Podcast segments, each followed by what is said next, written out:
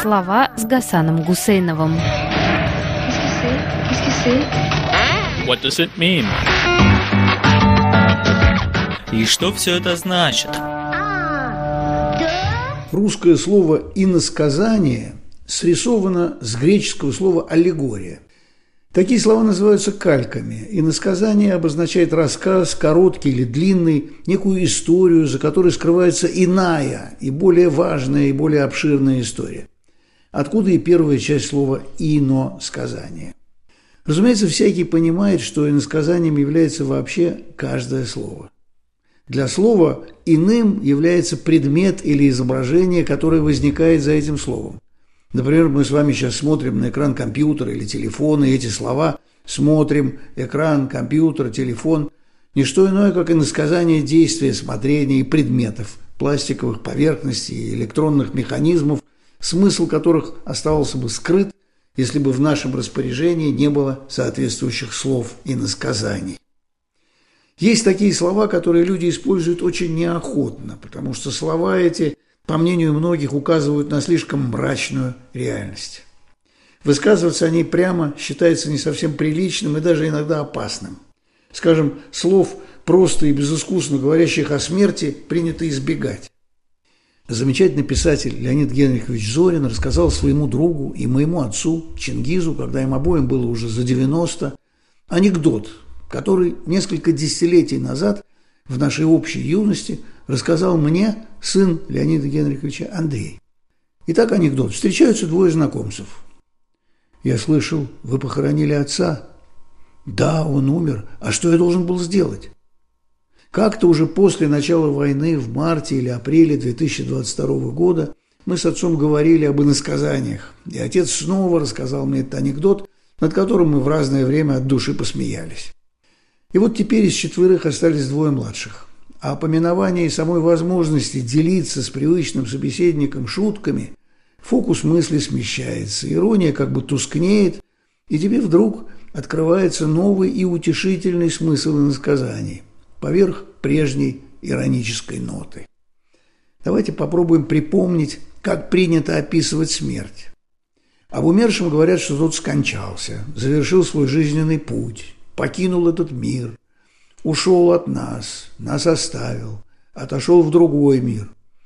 Если человек умер молодым, о нем могут сказать, что его безвременно вырвали из наших рядов. Когда говорят о своих близких, то ведь и вправду вместо у меня умер отец, умерла мать моей жены, легче сказать, я похоронил отца, мы похоронили тещу. Покойника называют усопшим, говорят, что человек уснул вечным сном.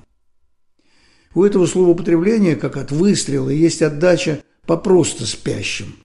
Многие люди никогда не скажут «он спит», а всегда только отдыхает. Это иносказание суеверия. Нельзя сказать «садитесь», а только «присаживайтесь», потому что первое слово может вызвать посадку в тюрьму. Точно так же, как нельзя сказать «он спит», чтобы не накликать на товарища вечный сон, то есть смерть. Есть и совсем впадающие в слабоумие суеверные, которые вместо «в последний раз» говорят «в крайний раз». Два табу на точное слово о сне и на точное слово о смерти выбивает из обихода уже не только прямое обозначение смерти или погребального обряда, но и попутное высказывание совершенно, казалось бы, невинном действии здорового организма – о сне. Древние философы представляли иносказание как форму братства. Посмотрите на одно из самых древних и одновременно самых совершенных изображений этого братства. Краснофигурный кратер, расписанный греческим мастером Ефронием в VI веке до нашей эры, представляет сцену переноса ликийского царя Сарпедона в загробное царство руководит процедурой олимпийское божество Гермес, а исполняют его поручение сыновья богини ночи Никты и бога подземного царства Эреба. Близнецов этих зовут Гипнос слева и Танатос справа, сон и смерть. Их имена нацарапаны рядом с портретами. Несмотря на декоративную гармонию этого изображения близнецов, ему присуща и скорбь, которую испытывает зритель бесконечно удаленный во времени от запечатленного события. Всматриваясь в это изображение, я вспомнил, как умирала моя старая большая собака, которая не могла больше ни есть, ни пить. Пес мой лежал у меня на ногах, и приехавший ветеринар сказал, что сначала даст собаке снотворное, и только после того, как Алекс уснет, сделает последний смертельный укол. Сарпедона у Ефрония гипноз подхватывает за ноги, а Танатос за плечи. От потери крови, а Ефроний нарисовал и ручьи из нескольких ран ликийского царя, Сарпедон быстро уснул и уже не почувствовал, как под надзором Гермеса этот временный сон превращается в вечный. А где поспать? У греков для спальни и кладбища было общее имя – Кеметирия. Откуда итальянское, французское, английское кладбище? А по-русски ведь на погосте веселее лежать, чем на кладбище. Успокоился, упокоился, вот и лежит. Покойник. Нашел вечный покой. Здесь в слове открывается опять-таки большое утешение для тех, кто остался после того, как кого-то, говоря языком казенных некрологов, вырвали из наших рядов. Потому что ведь где-то там, в невидимом, но соседнем пространстве, кого-то ведут в общие покои с теми, кто оказался там раньше. И снова за словом в культурной традиции возникает поясняющий образ и жест. Например, в греческой мифологии это плавание в ладе Харона, а потом встреча и обязательное рукопожатие на том берегу.